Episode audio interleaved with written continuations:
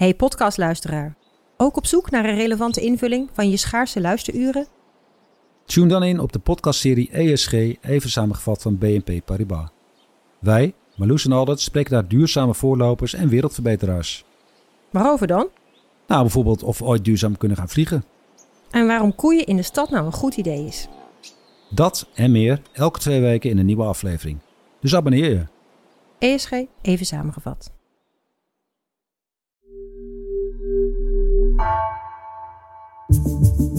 Vanaf de redactie van NRC het verhaal van vandaag.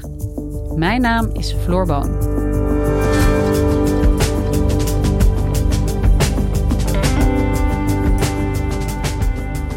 Het wordt ook wel de derde revolutie in oorlogsvoering genoemd.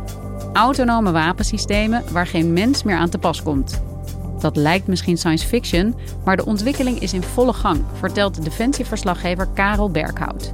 Op een VN-top, die vandaag begint, spreken landen daarom over de regulering van deze wapens. Maar een verbod is nog ver weg.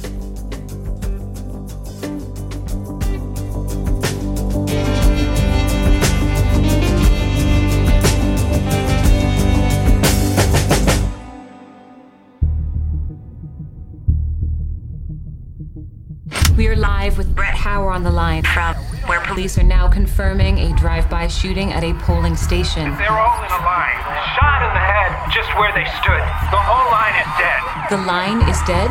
Looks like some voters had children with them. All spared, not even hurt. Brett, local PD are saying a suspicious device may have been discovered. Could this be slaughterbots? Dit is fictie.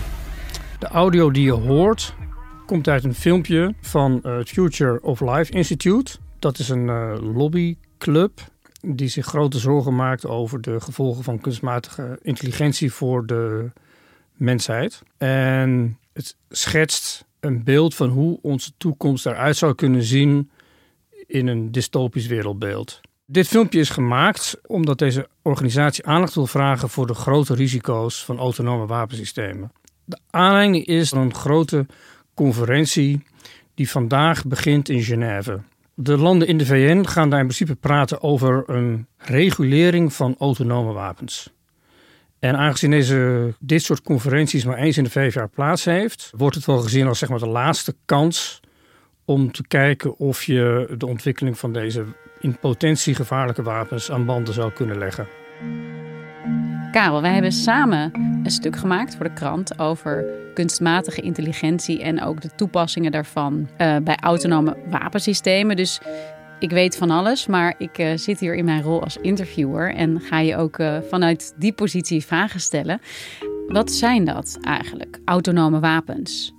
Ja, autonome wapens, zoals het woord al zegt, zijn in principe wapens die zelf hun doel selecteren. Bijvoorbeeld met behulp van uh, gezichtsherkenning. En ook zelf doelen aanvallen. Volledig autonome wapens bestaan nog niet. Maar er bestaan wel al tussenvormen waarbij bijvoorbeeld drones al werken met gezichtsherkenning. En in ieder geval al doelen selecteren. Ja, en wat ik ook wel verwarrend vind, is dat ze hier spreken vaak over autonome wapens en volledige autonome wapens.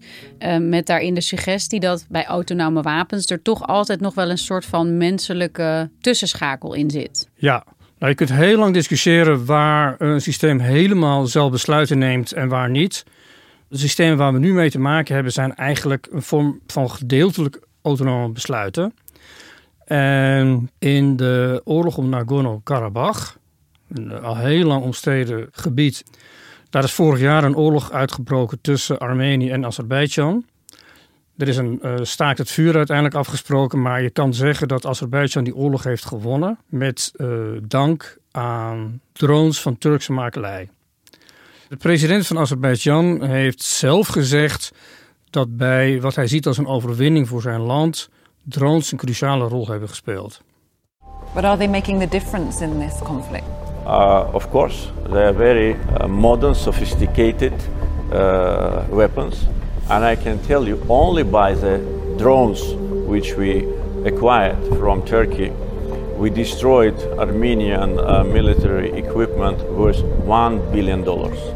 only by the drones. En dat zijn drones die werken met uh, in ieder geval goede camerabeelden die ze zelf opnemen, maar ook met gezichtsherkenning. En die op die manier al zelf potentiële doelen kunnen uh, identificeren. Dus ja, deze drones zijn dus eigenlijk al semi-autonoom, zou je Ja. kunnen zeggen. En ze worden ook al gebruikt dus in conflict. Wat betekent dat dan precies? Nou ja, kijk, daarover heb ik gesproken met Daan Keizer van PAX. PAX is een eh, organisatie die streeft naar vrede. En in elk geval probeert om eh, te voorkomen dat onnodeloos conflicten ontstaan en eh, burgers slachtoffer worden. En hij is al jaren bezig met de bestudering van dit eh, type wapens.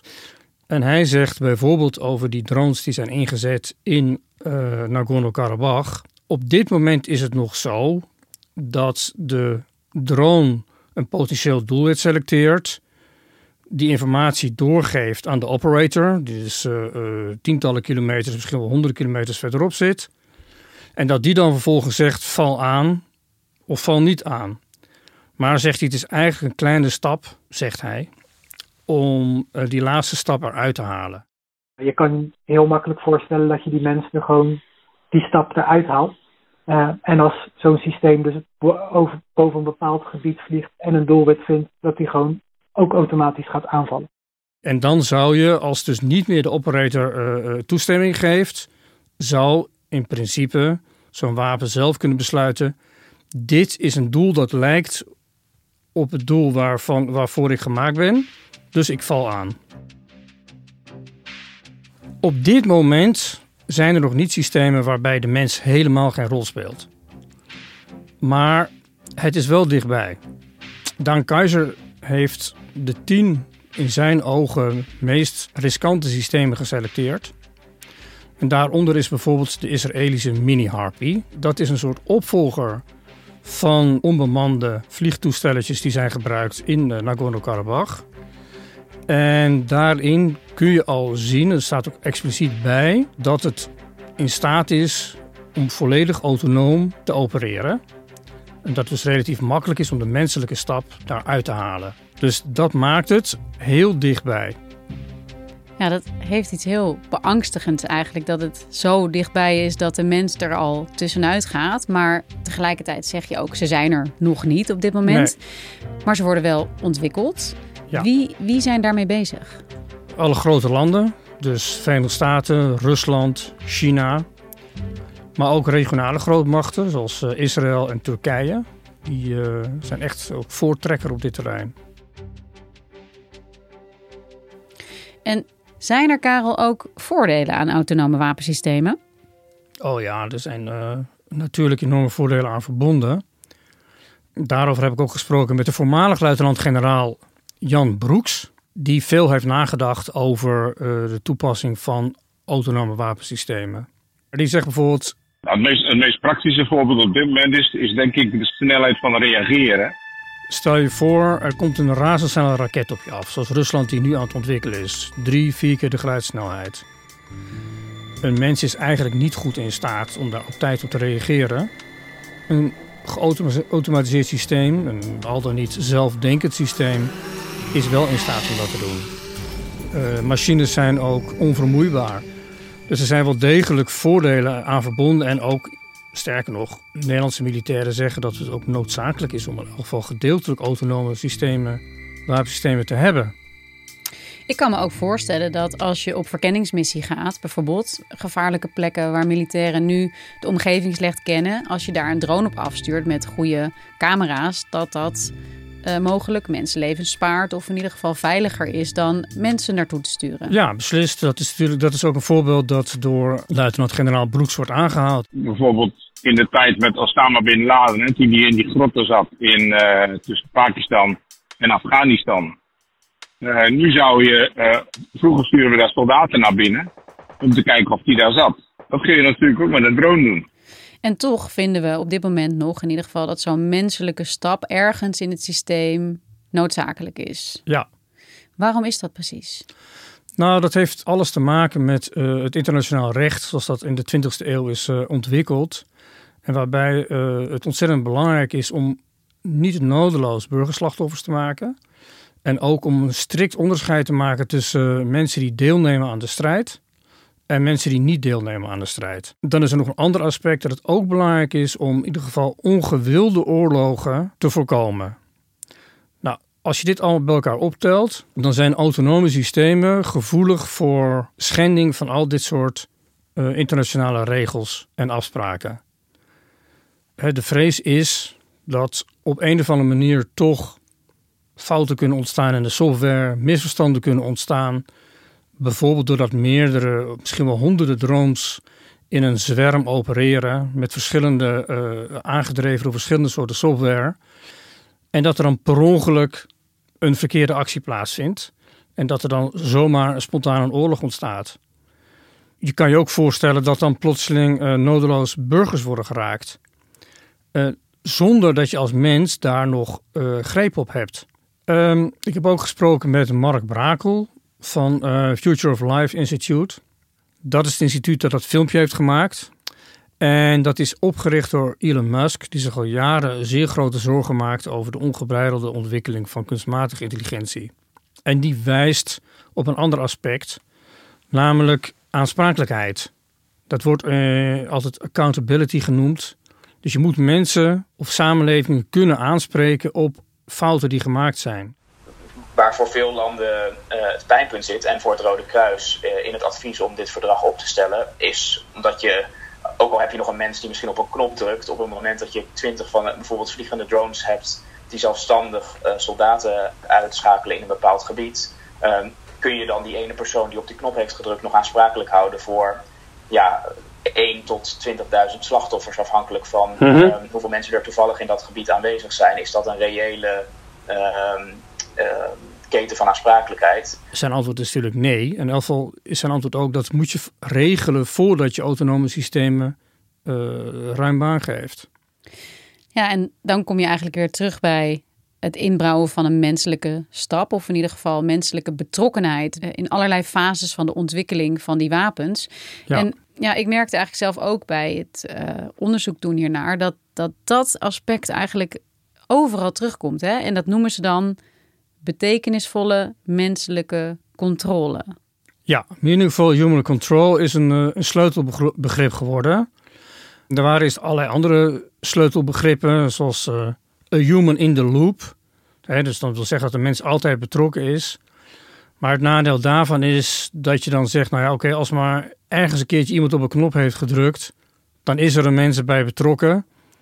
Nou, dan ben je er eigenlijk. En daarvan zeggen nu toch alle experts, ook trouwens militaire kring, ja, dat, dat is geen manier van, van nadenken. Het gaat erom dat je op een betekenisvolle manier mensen betrokken laat zijn bij de besluiten. Maar dan kom je natuurlijk op de vraag: wat is betekenisvol? Ja, en dat maakte de discussie nog ingewikkelder. Want wat is inderdaad betekenisvol? Alleen op een knop drukken, ja of nee, is duidelijk niet uh, voldoende. Het zal duidelijk moeten zijn dat uh, mensen die werken met dit soort systemen in elk geval moeten snappen hoe die systemen werken. Die zullen het systeem moeten kunnen bevragen, zoals dat heet. Hè? Dus dat je in elk geval weet dat als de uh, software tot een bepaalde beslissing komt, dat je snapt hoe die tot dat besluit is gekomen dat als je systemen ontwerpt, dat je van tevoren al bedenkt: oké, en, en, en waar zit dan het moment dat mensen een uh, zinvol uh, besluit kunnen nemen? Maar ook wanneer moet de mens instappen als op een gegeven moment de oorlog uitbreekt en het systeem in werking gaat treden? Ja, dat zijn hele complexe vraagstukken die de komende jaren uitgewerkt zullen moeten worden.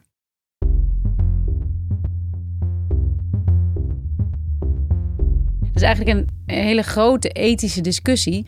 Wordt hier in de samenleving eigenlijk wel over gediscussieerd? Nee, in de samenleving als geheel heel weinig. Daar wordt wel bijvoorbeeld door wetenschappers uh, over gediscussieerd. Maar die zeggen zelf, deze kwestie is te groot om over te laten aan de mensen die die systemen ontwerpen. Of aan de mensen die die systeem, met die systemen moeten werken. Daar zal de samenleving als geheel een antwoord op moeten vinden. Dus het is eigenlijk van belang dat die discussie ook veel breder gevoerd zal gaan worden. Ja, dat is van ongelooflijk groot belang. En vandaag begint er dus een conferentie internationaal waarin landen met elkaar spreken over de ontwikkeling van autonome wapens en ja, hoe ermee moet worden omgegaan. Maar in de tussentijd ja, gaat de ontwikkeling van dit soort systemen wel door.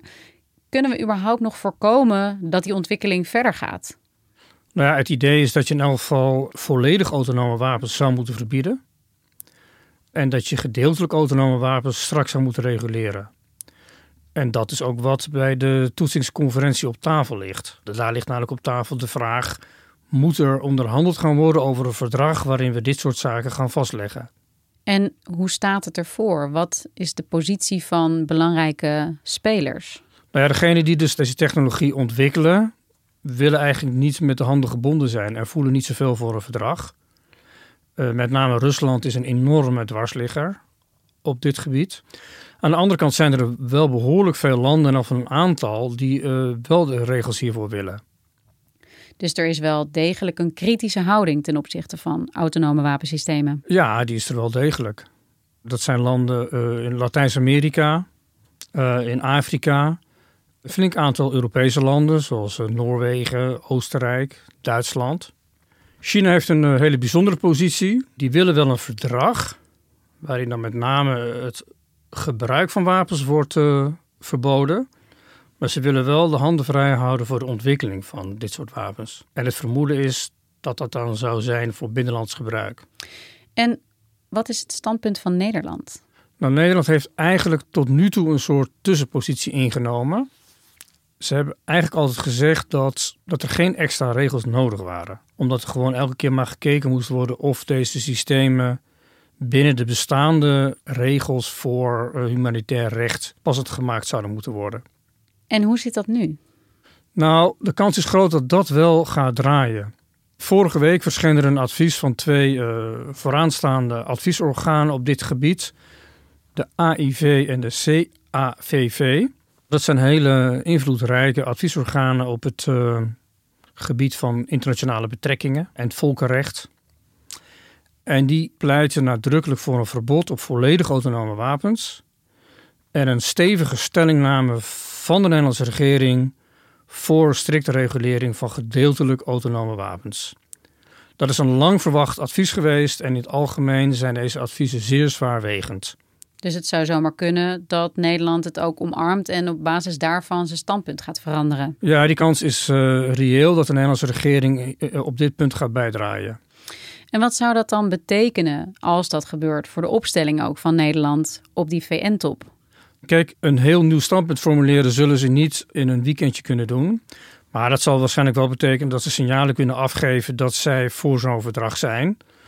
Want als er al iets besloten wordt in Genève, zal het niet meer zijn dan laten we gaan praten over een verdrag.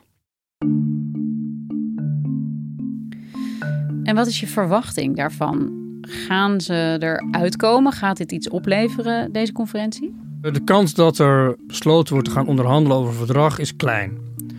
En dat komt doordat alle landen een vetorecht hebben. En we weten nu al dat een aantal landen dit gewoon niet wil. Dat is dan zeker een te verwachte nederlaag. Aan de andere kant zijn er wel andere mogelijkheden om toch tot een vorm van regulering te komen. Een manier is om bij de Algemene Vergadering van de Verenigde Naties bij meerderheid van stemmen tot een regeling te komen. Nog een andere mogelijkheid is dat je buiten alle VN-organen om besluit met een flinke groep landen: wij gaan dit gewoon regelen. Dat is in het verleden gebeurd met uh, clustermunitie bijvoorbeeld. Daar heeft toch een behoorlijk aantal landen gezegd: dit moeten we niet willen. En dat is niet ondertekend door een grootmacht als de Verenigde Staten. Aan de andere kant heeft de Verenigde Staten het sinds 2008, toen het verdrag van kracht werd, ook maar één keer gebruikt. Dus er zit wel een disciplinerende werking in zo'n verdrag. Ja, want hoe belangrijk is het eigenlijk in de ontwikkelingen waarin we nu zitten met kunstmatige intelligentie, met autonome wapensystemen, dat er zo'n unaniem besluit zou komen? Nou, kijk, ik denk dat als je even een klein beetje uitzoomt, dit geldt als de derde revolutie. Na de uitvinding van het buskruid en de atoomwapens geldt zeg maar het werken met kunstmatige intelligentie in de oorlog als een totale nieuwe manier van oorlogvoering. Dat is iets waar uh, alle krijgsmachten in de wereld naartoe aan bewegen zijn. Dit gaat dus gewoon, zoals dat heet, groot worden. En dat maakt het gewoon eigenlijk onontkoombaar dat je het op een of andere manier reguleert. Maar het ziet er dus niet naar uit dat dat deze week al gaat gebeuren. Uh, nee, dat ziet er niet naar uit dat, dat deze week een enorme uh, uh, klap op gaat komen. Maar je moet niet uitsluiten dat er toch, om het woord betekenisvol maar even te gebruiken, toch een betekenisvolle stap wordt gezet. Namelijk als een aantal landen zou besluiten, laten we in ieder geval toch iets gaan doen. Dankjewel, Karel. Graag gedaan.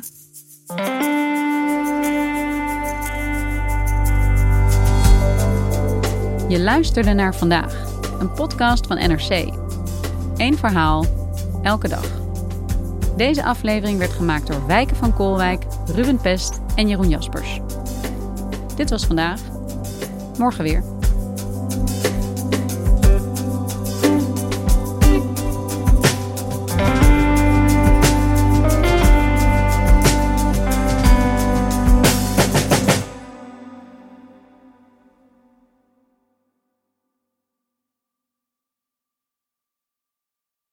Technologie lijkt tegenwoordig het antwoord op iedere uitdaging.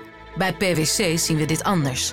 Als we de potentie van technologie willen benutten, kunnen we niet zonder een menselijk perspectief. Human-led, tech-powered noemen we dat. Ga naar pwc.nl.